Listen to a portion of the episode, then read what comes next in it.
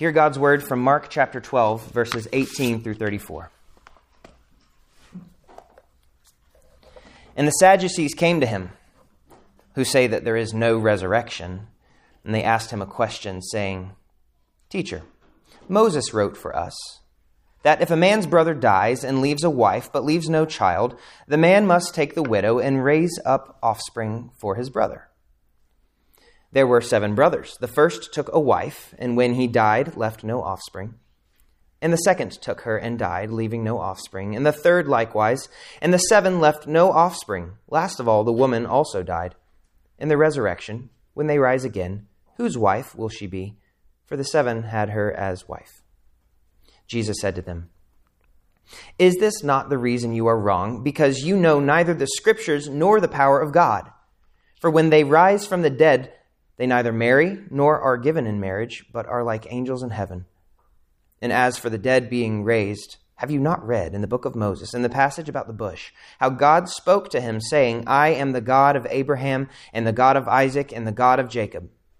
He is not God of the dead, but of the living. You are quite wrong. And one of the scribes came up and heard them disputing with one another, and seeing that he answered them well, asked him, which commandment is the most important of all? Jesus answered, The most important is, Hear, O Israel, the Lord our God, the Lord is one. And you shall love the Lord your God with all your heart, and with all your soul, and with all your mind, and with all your strength. The second is this You shall love your neighbor as yourself.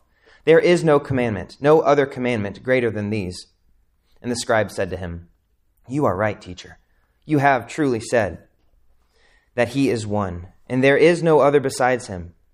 And to love him with all the heart and with all the understanding and with all the strength, and to love one's neighbor as oneself is much more than all whole burnt offerings and sacrifices. And when Jesus saw that he answered wisely, he said to him, You are not far from the kingdom of God. And after that, no one dared to ask him any more questions.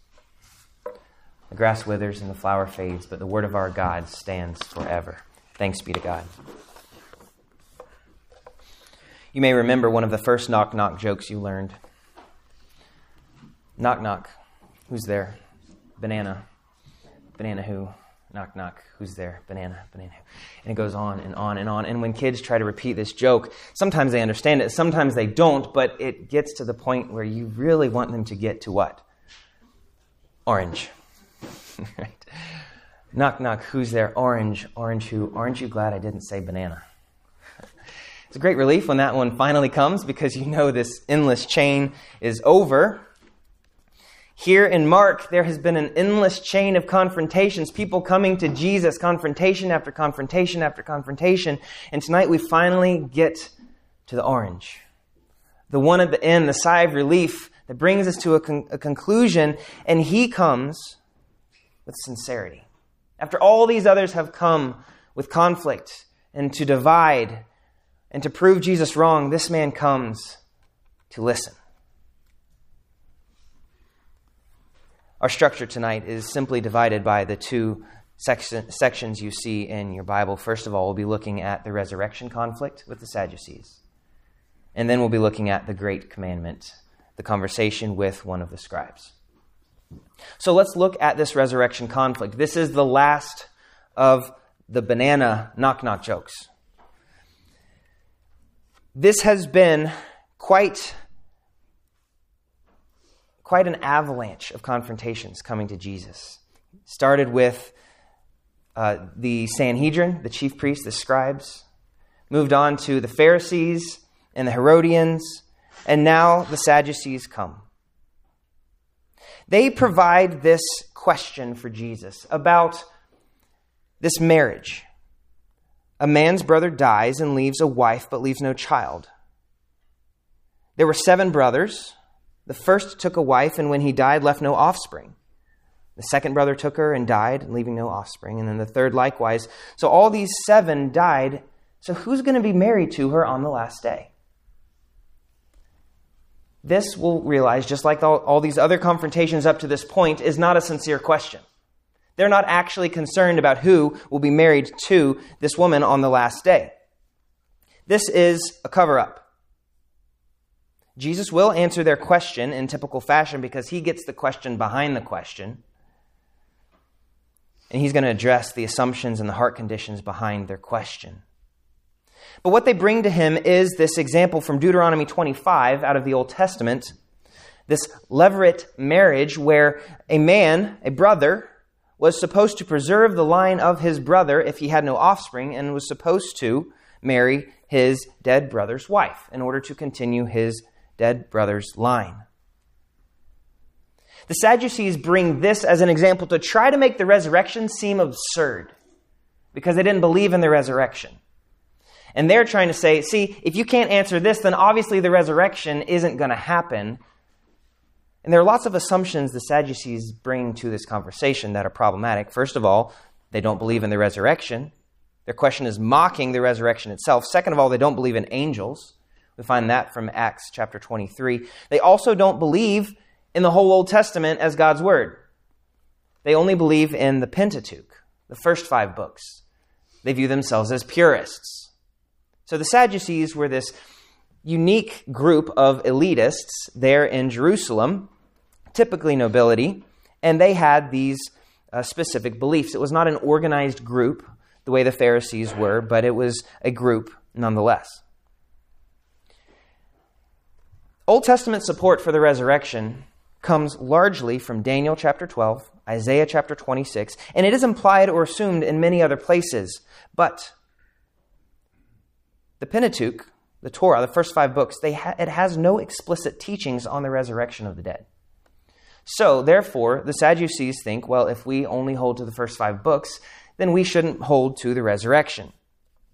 The Sadducees sound like your classic secularists.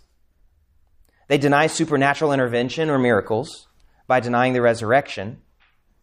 They deny supernatural beings by denying angels, and they're denying the authority of God's revelation, or they're only holding to select portions of God's word that fits with their presuppositions by only holding to the Pentateuch. And Jesus responds to their parable, their question in parable form, with two accusations. Two explicit accusations and then a third implicit accusation. First, he says, You do not know the scriptures. Ouch. That's an attack on people who think they are the purists when it comes to God's word. We hold to the Torah. It hurts their understanding of their theology. The point is, they miss the whole counsel of God. They miss how God has revealed himself through the history of Israel from Genesis through Malachi, and as we know, all the way through Revelation.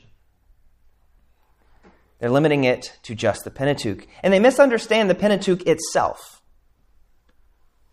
There are plenty of instances in the Pentateuch where angels exist, yet somehow the Sadducees didn't believe in angels. And they miss the whole concept of what the Word of God is anyway. Scripture is the progressive, redemptive revelation of God as He's saving His people and speaking and showing who He is to His people. As Moses wrote, through the prophets and through the historians of the Old Testament into the New Testament, where the fullness of salvation was revealed in none other than Jesus himself standing right there in front of them. For those who do not know the scriptures, the Sadducees, it's no surprise that they couldn't identify the Word of God standing before them. Because Jesus is the fullness of God's revelation, He is the image of the invisible God. Jesus also says, You do not know the power of God. You do not know the scriptures, and you do not know the power of God in verse 24. They believe that what they see is how things always will be. They assume that marriage must continue as we know it. So, therefore, if they can present an example of one woman, seven brothers, that makes no logical sense in this context of how marriage ought to go for all eternity, then they think they've proven the resurrection false. But the problem is, they're denying God's power to create something greater than marriage, to create a new existence better than what we know. They're assuming everything has to continue as we see it. Because the truth is, marriage will be replaced with something better after the resurrection. Jesus says, when they rise from the dead, verse 25, they neither marry nor are given in marriage, but are like angels in heaven. Jesus answers that we will be like the angels in this regard. It doesn't mean, unfortunately, for some of us, that we're going to have wings and halos. Also, those are false understandings of angels anyway. We will be like the angels in that there is one focus, and it is the glory of God. There is one cause to serve, and it is the glory of God. We're not going to become angels. Instead, we're going to be entirely consumed with the greatest cause ever. We will be like them in the worship of God, the glory and proclamation of the all good, majestic Creator. Jesus' answer also isolates a specific form of, an, of idolatry, a specific sin. And it's one that elevates marriage or a spouse or sexual fulfillment to the highest level of human existence. Jesus' answer here is especially difficult to swallow for those who have an unhealthy attachment to marriage or the idea of marriage. One commentator put it this way He says, For those for whom marriage is the basis of the deepest joy and love on earth, this is a hard saying. Now, this is an example I used to use when I was teaching at the high school level, so forgive the elementary nature of this example. But the best food I've ever had is fried chicken. I can't imagine heaven without fried chicken. How could it be heaven without fried chicken? That obviously comes from a very narrow, experience based, southern based experience of what is eternally good. You really think there could be nothing better than fried chicken in heaven? It's like a child believing that fast food nuggets are the best food ever because that's all they've been exposed to. Some think that marriage and sexuality are the undebatable pinnacle of human existence. So we see people define themselves in terms of sexuality or their relationships or their marriage. And this also reveals a narrow, experience based understanding of what is eternally good. Marriage is good indeed, it's a gift from God. But it is only a foreshadow of the union of Christ to his bride, the church. In Ephesians 5, Paul says, So that he might present the church to himself in splendor, without spot or wrinkle or any such thing, that she might be holy and without blemish. And then in Revelation 19, it says, Let us rejoice and exult and give him the glory, for the marriage supper of the Lamb has come, and his bride has made herself ready. We are being prepared not to be married to a human spouse for all eternity, but to be married to Christ, our groom. And Christ is human. I don't want to get into Trinitarian. Um, heresy here, but we will be united to Christ. And you've probably heard this famous quote from C.S. Lewis, but I'll read it again. It would seem that our Lord finds our desires not too strong, but too weak. We are half hearted creatures, fooling about with drink and sex and ambition when infinite joy is offered us, like an ignorant child who wants to go on making mud pies in a slum because he cannot imagine what is meant by the offer of a holiday at the sea. We are far too easily pleased. Let us not think that marriage is the fulfillment of all our existence. Jesus is, and there's something far greater coming for those who are in Christ. Jesus' answer shows that we anticipate something greater than even greater than anything that we know today. Not just greater pleasure, but also greater holiness, also greater wisdom, also greater depth of knowledge of God. In, in 1 Corinthians, Paul also says, We will receive wisdom that's going to shame the world's greatest thinkers on that day, and no one can comprehend what God has prepared for those who love Him. This is a great hope that we look forward to. Jesus' third accusation against the Sadducees is implicit. He is accusing them of not knowing God himself. He quotes Exodus 3 6 and verse 26. He says, Have you not read in the book of Moses, in the passage about the bush, how God spoke to him, saying, I am the God of Abraham, and the God of Isaac, and the God of Jacob? Jesus is arguing based on God's character here God's character is the foundation of the resurrection. If God is not who he is, there is no resurrection, but he is the I am. He is the origin. He is the foundation of life. He is the one who sustains life and brings new life. and he has entered into an eternal covenant with his people. I am the God of Abraham and of Isaac and of Jacob, God says. This was an eternal covenant that God made with Abraham. He does not now have a covenant with dead men. Jesus says he is not God of the dead, but of the living. This eternal covenant is not going to end when we cease to breathe on this earth. Abraham, Isaac, and Jacob, because of their covenant with God, will be raised to new, to new life and be united to their bodies on that last day because of God's covenant character. And so will Moses, and so will anyone who has faith in this God. Now, spoiler alert, here in about four days after this encounter, encounter resurrection happens. Jesus is raised from the dead. And this is going to prove everything about the Sadducees' beliefs to be wrong. As he would rise bodily from the grave, the conflict would be resolved before their very eyes. Paul says, This is of first importance. For I delivered to you as of first importance what I also received that Christ died for our sins in accordance with the Scriptures, that he was buried, that he was raised on the third day in accordance with the Scriptures.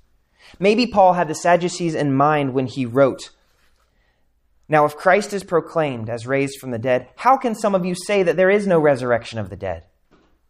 But if there is no resurrection of the dead, then not even Christ has been raised. And if Christ has not been raised, then our preaching is in vain and your faith is in vain. But in fact, Christ has been raised from the dead, the firstfruits of those who have fallen asleep. For as by a man came death, by a man has come also the resurrection of the dead. This is the hope that we stand on as Christians. And that spirit of him who raised Jesus from the dead dwells in God's people. And so he also will raise, he will also give life to our mortal bodies through the Spirit. The Spirit of life is given to all who believe, all who have faith in the Savior. If you've not placed your faith in the Savior, look to Jesus. Believe in the one who has risen from the dead. He appeared to 500 after he rose from the dead. His disciples gave up their lives for the truth of his resurrection. He lives. Do not let secularism get in the way. Do not let the human tendency to downplay what cannot be seen or the spiritual realm. Don't let this secularism interfere. Don't let it drown out the hope of the resurrection and the eternal life that we have in Jesus. Look to Him. Only in Him is there life. Imagine witnessing that conversation and then witnessing Christ rise from the dead. There was one witnessing this conversation. So we move on now to look at this one scribe, starting in verse 28. The great commandment. I understand there's a lot here. I probably could have divided this into two sermons. Jesus, once again, has been confronted now by the Sanhedrin. The knock knock joke is endless. The Sanhedrin, the chief priests, the scribes, the elders, they come and they confront him. The Pharisees and the Herodians, and now the Sadducees. He has evidenced his unmatched insight, his knowledge of Scripture, and his divine authority. And so, after this conversation that we're about to read, nobody dares to ask him any more questions. They get it. Those who will submit will submit, and those who have hardened their hearts have made up their minds. But now we have a new interaction, a very different kind. This is the last of the knock knock jokes. Orange, you glad? I didn't say banana. Amidst a flurry of insincere questioning that's trying to dismantle Jesus' public reputation, at least one man was listening eagerly. This man wanted to hear the truth. He, like blind Bartimaeus, was given eyes to see and ears to hear. This man was a scribe, well trained in Old Testament interpretation, yet in all his studies. I know this can be the case for many. Studies can get in the way of truly seeing the truth of Scripture. I know it did for me at times.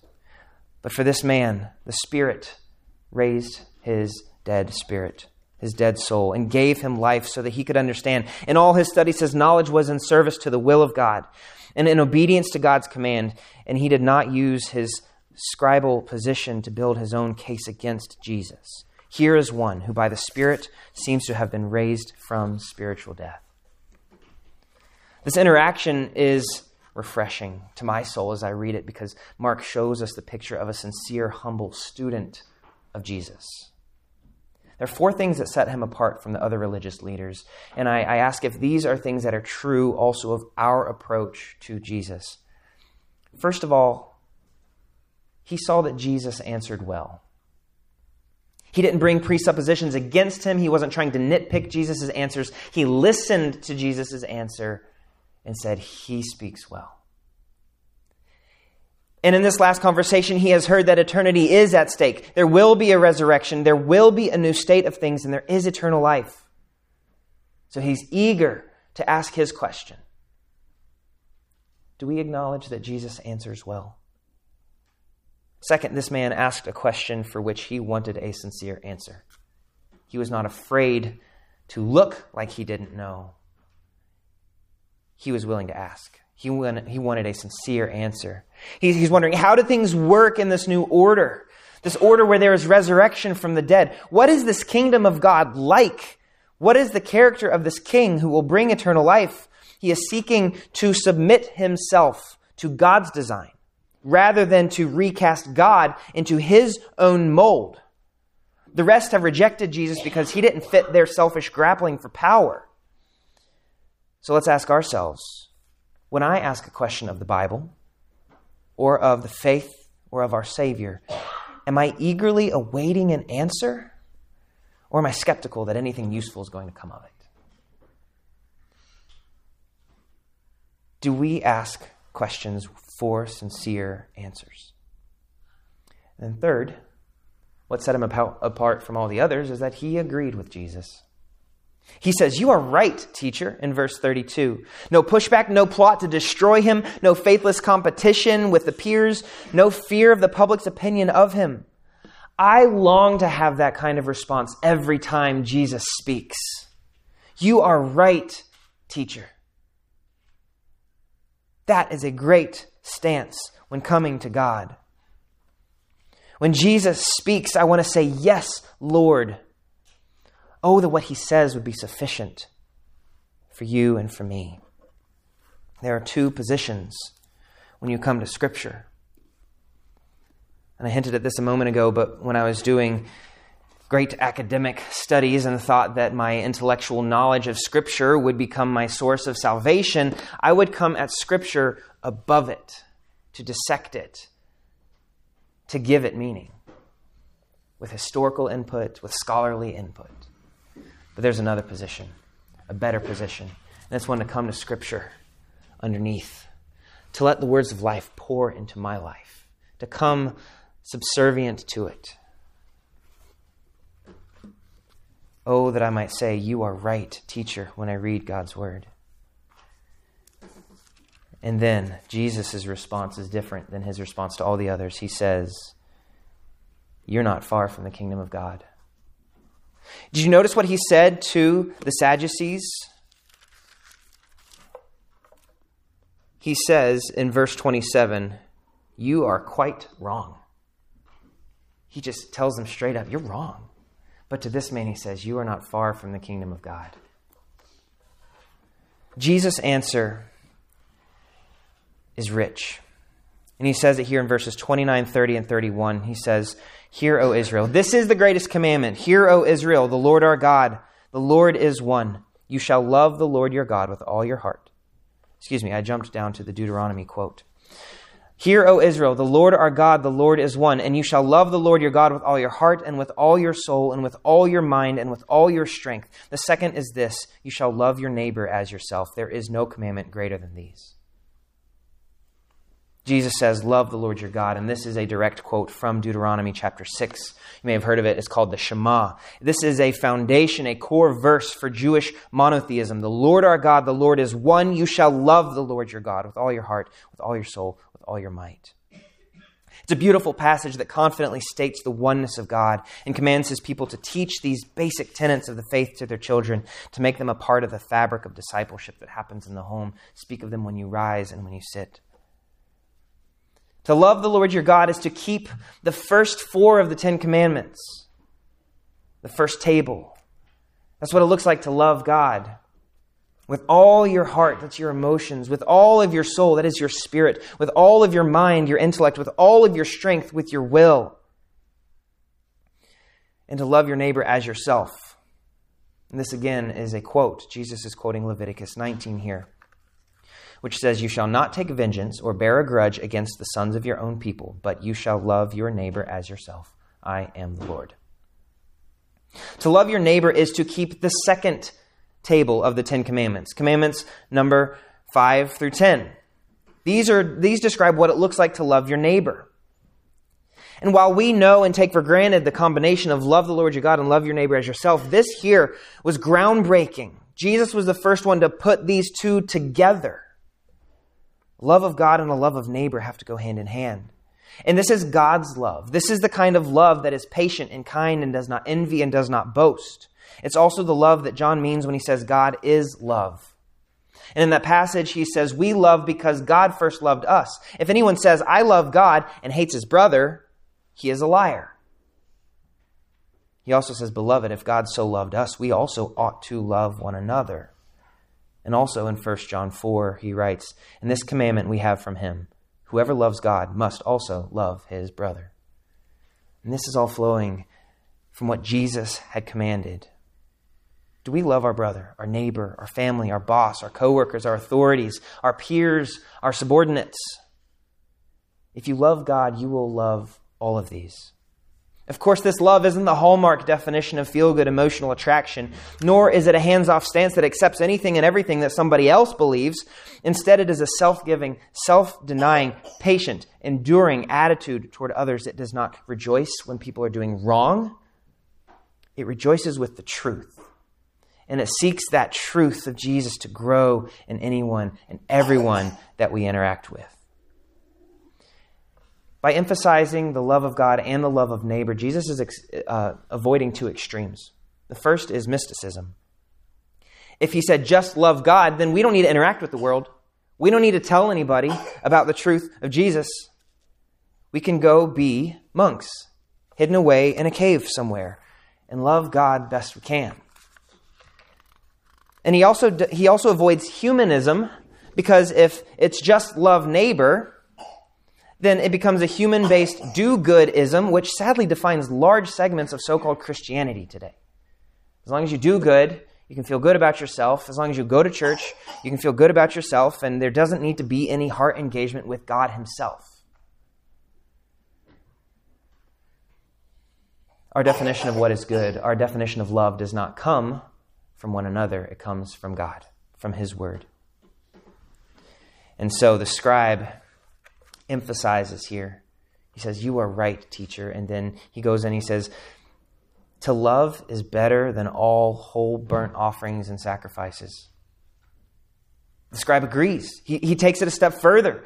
He's, he's excited about Jesus' answer and is running with it, interacting with it. He's bringing this crucial Old Testament truth that God desires the hearts more than he desires the sacrifices of his people. And you find this all throughout the Old Testament. I'll just read one or two examples here. Hosea 6 6 says, For I desire steadfast love and not sacrifice, the knowledge of God rather than burnt offerings.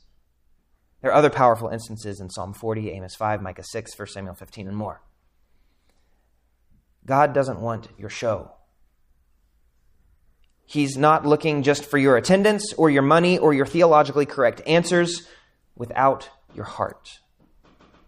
The love of God includes your heart. If you do not offer your heart to God in prayer, I'm asking you to analyze, and this is convicting for me, analyze your prayer life.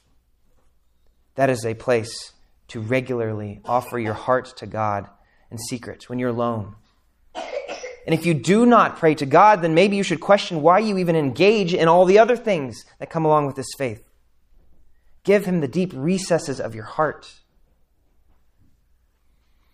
In light of the conversations that Jesus had had with the chief priests, the scribes, the elders, the Pharisees, the Herodians, and the Sadducees, this man stands out because he does exactly what Psalm 40 says. He says, I delight to do your will, O my God. Your law is within my heart. Do you delight to do God's will? Is his law within your heart? This man came to Jesus to learn to be changed. He came to submit. He came to do Jesus' will. He gave Jesus his heart, soul, mind, and strength. No one who comes to Jesus to control Jesus or demand of him or to use Jesus to justify their own agendas or anyone who comes to limit Jesus' power, none of these can be said to love the Lord their God. And if you do not love God, you cannot love your neighbor properly. Jesus responds at the end of this conversation You are not far from the kingdom of God. There's no scribe that has authority to make that statement. There's no scribe that has access to the entrance of the kingdom of God on his own. This is an authority rooted not even in the Torah. This is an authority rooted in the person of Jesus Christ himself. To enter the kingdom of God is to enter through Jesus, to come to him. And this scribe too did this. And he's about to witness that resurrection that opened wide the gate for all who believe to come in through Jesus when Jesus rose from the dead on that third day. Come to the risen King. Receive his gift of righteousness and forgiveness by faith. It is entirely free. It requires nothing of you to receive it, but trust in him. And in response, it is love love for God and love for neighbor with all you have. It costs nothing to get it, but it costs everything to live in it. But then, once we have given all that we have, Jesus blesses us with an inheritance far greater than anything we can imagine. And for those who have come to the risen King, come to him again. Return to him every day. Receive his grace and grow in love for him with all your heart and soul and mind and strength. Would we be a place that does that? A place that seeks to follow his commands by loving the Lord and loving one another. Let's pray.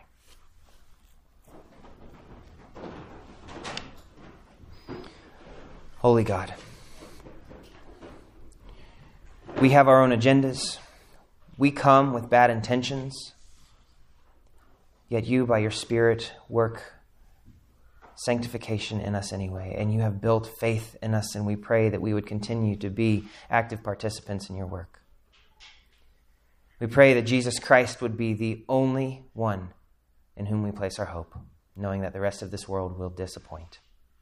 Especially as we head into this Christmas week, would we see that Jesus' birth, this incarnation, was when the only hope entered this world? Would we place our faith in Him alone? In Jesus' name we pray. Amen.